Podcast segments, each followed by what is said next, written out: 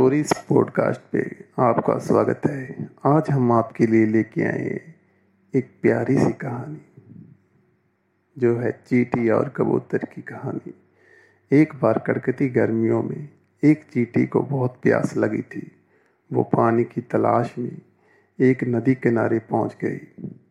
नदी में पानी पीने के लिए वो छोटी सी चट्टान पर चढ़ गई और वहाँ पर वो फिसल गई। और फिसलते हुए नदी में जा गिरी। पानी का बहाव ज़्यादा तेज होने के कारण वो नदी में बहने लगी।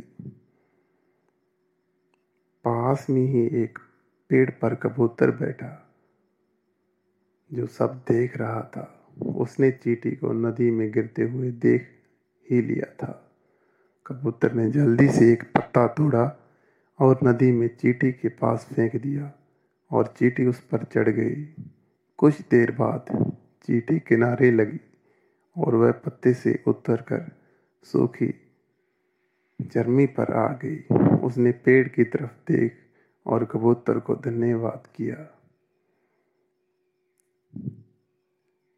शाम को उसी दिन एक शिकारी जाल लेके कबूतर को पकड़ने आया। कबूतर पेड़ पर आराम कर रहा था। और उसने शिकारी के आने का कोई अंदाज़ा नहीं था। चींटी ने शिकारी को देख लिया और जल्दी से पास जाके उसके पाँव पर ज़ोर से काटा। चींटी के काटने पर शिकारी की चीखने लगी और कबूतर जाग गया और वो उड़ गया। इस कहानी से हमें एक शिक्षा मिलती है। कर भला, हो भला।